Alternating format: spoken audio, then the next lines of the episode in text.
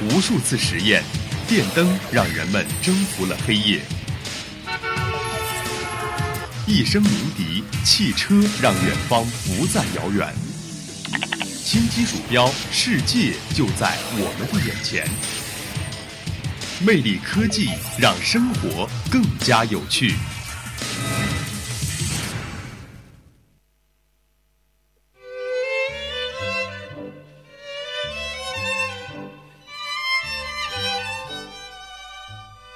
听众朋友们，大家好，欢迎收听今天的魅力科技，我是杰斯。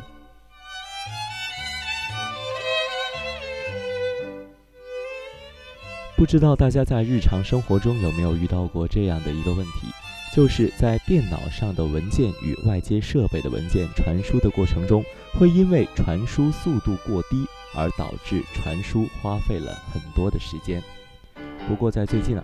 英国牛津大学和德国卡尔斯鲁厄理工学院的研究者联合开发出了一种完全没有速度限制的储存芯片。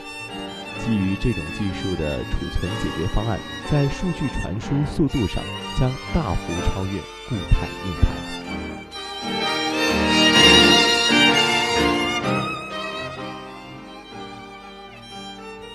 其实早在几十年前啊，科学家们就已经开始了基于光线的存储芯片。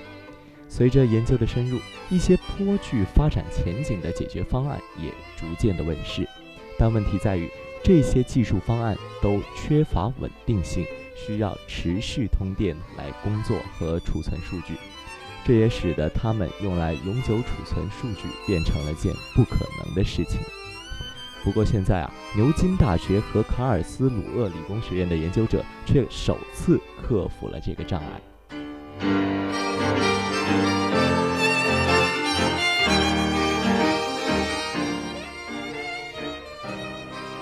那么据介绍，研究者使用了和可擦写 CD、DVD 和蓝光光盘相同的技术，制作出了这一种非易失性光子储存芯片。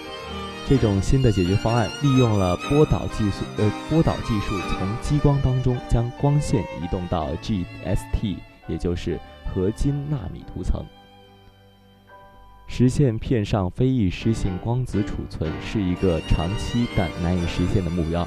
研究团队表示，通过电子储存延迟的降低以及光电转换的消除。光子数据储存可在现有计算机构架当中实现性能的大幅度提升。此外，可随机访问的多层光子储存实现计算机能力的更大程度利用。但是，光子储存也因此变得极不稳定。而 GST 是一种基于相变材料的更健全、非易失性全光子的内存。